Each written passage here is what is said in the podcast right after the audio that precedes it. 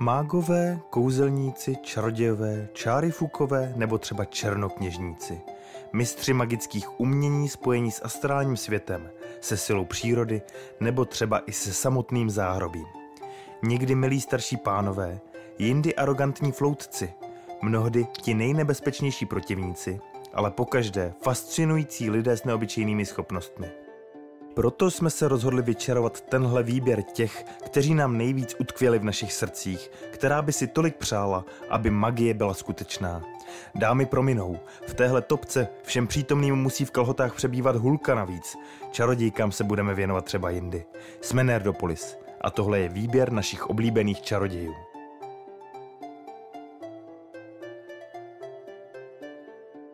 Svět Harryho Pottera nabízí celou plejádu zajímavých kandidátů. Přesto volíme Albuse Percivala Wulfrika Briana Brumbála. Vládne neobyčejnými schopnostmi. Po škole se z ní stal učitel přiměňování, později se stal dlouhodobým ředitelem v Bradavicích. Porazil velkého černokněžníka Grindelwalda, se kterým měl i románek. Později se hrál zásadní roli v poražení Voldemorta a především za jeho chladnokrevné tahy figurkami na šachovnici, jakými třeba byli Snape a zejména Harry Potter, si ho ceníme nejvíce. Možná ještě víc než za jeho magické mistrovství. Stephen Strange je arrogantní chirurg, který vinou nehody přijde o svůj život, aby získal nový. Jde o tisíckrát viděný příběh o napraveném sobci, který si ale naštěstí špetku svého osobnostního kouzla udržel i jako nejvyšší mák. A právě charisma, ať už ve filmech stváří Benedikta Cumberbatche, v animované adaptaci nebo i v komiksech, z něj dělá plnokrevný charakter, který umí víc než jen máchat rukama. A v multivesmírech je ho i víc najednou. Mrakoplaš je bez debat nejsrandovnější kouzelník, který se do našeho seznamu probojoval – Vysoký, hubený, s řídkým plnovousem pobíhá po země ploše v červené robě a v červeném klobouku, na kterém hrdě nosí napsáno Mák, Sk, v originále Wizard s dvěma Z. Vyznačuje se zejména svou nešikovností a neschopností čarovat. Za to má fenomenální talent pro útěky a pro přežití i v těch nejnepravděpodobnějších situacích. I proto se opakovaně potkal se smrtěm. Za jeho štěstí možná může bohyně dáma, která ho má prý v oblibě. Jinak Mrakoplaš nikdy neprošel magickými zkouškami na Magické univerzitě. 2% bodů získal pouze za správně napsané jméno a přestože nedosáhl ani jediné magické úrovně, dostal titul mága za velký čin ve službách a ve prospěch magie. Ten dostal jen proto, aby ho arcikancléř mohl vyslat na sebe vražednou misi. A tak je to s mrakoplašem, který v hlavě třeba nosil jedno z osmi velkých zeměplošských zaklínadel vždycky. I proto ho nejde nemít rád. Hubero Kororo. Myslete si, co chcete, ale v dětství nás Arabela a film věnovaný Rumburakovi ovlivnili víc než kdejaké high fantasy. Když se ve filmu Rumburak čaroděj druhé kategorie snažil vyrovnat s nástrahami světa lidí a přežíval jako Havran, který si uslintával nad jednou krasobruslařkou, přiznejme si, že se nám dostal pod kůži. I díky skvělému líčení a hereckému výkonu Jirky Lábuse. Co pak jde nemilovat Gandalfa, jeho ohňostré a to, jak mu tečou nervy z Pipina? Než připlul do šedých přístavů, býval Olorinem. Bydlel ve Valinoru a neviděn obohacoval elfy vidinami a moudrými vnuknutími. Po připlutí do středozemě se nikdy neusadil a putoval po celé zemi.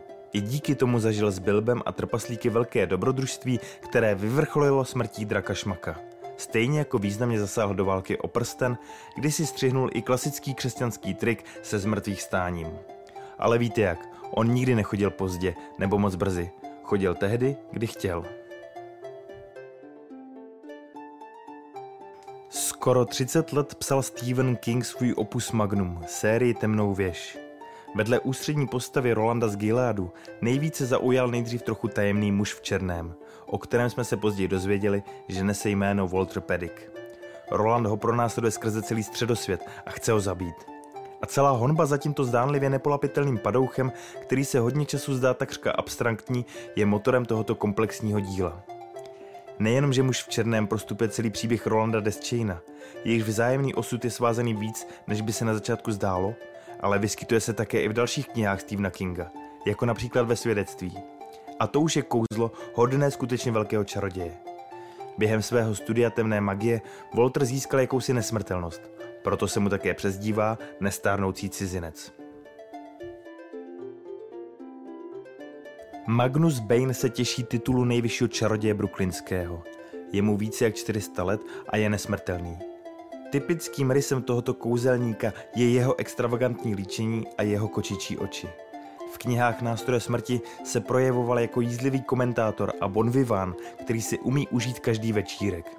Dříve klátil upírku Kamil Belcourt, později udržoval zakázaný vztah s lovcem stínu Alekem Lightwoodem. Tenhle mocný čaroděj si prostě uměl užívat života, jak se taky na syna obyčejné lidské matky a vyššího démona sluší a patří. Čaroděj země moří vyšel už roku 1968 a vedle Pána prstenu je to podle nás jedna z největších fantasy sérií 20. století. Vlastně se divíme, že se filmový svět zatím spokojil s jedním televizním filmem a jedním anime. Nicméně celá sága se točí kolem Geda, který přes výcvik od vesnické čarodějky, přes učení u mistra Ogiona a na ostrově čarodějů roste ve skutečného arcimága. Román hodně pojednává o moci a o tom, že ani ty nejmocnější nebývají dokonalí a také o síle jmen. Get třeba nikdy své skutečné jméno nesmí říct, neb znalost pravého jména je principem zeměmořské magie. A kdyby někdo znal jeho pravé jméno, mohl by nad ním mít moc. Později ale i na prolomení tohohle tabu dojde. Kniha ve své době provokovala tím, že ukázala, že hlavní hrdina velké fantasy série nemusí být úplně tak bílý. Haul je pánem zámku v oblacích. Ze začátku se zdá celkem zbabělý a nafoukaný, ale najde ve svém srdci i místo pro druhé. Jedná se o nenapravitelného nepořádníka, který je paradoxně hrdým vlastníkem jednoho z nejextravagantnějších a nejpřezdobenějších pokojů. Zdobí jej zejména amulety v podobě nepotřebných věcí, jako třeba plišáků, trubiček a různých cinkrlátek, kterými se chrání před ostatními čaroději a zlými bytostmi.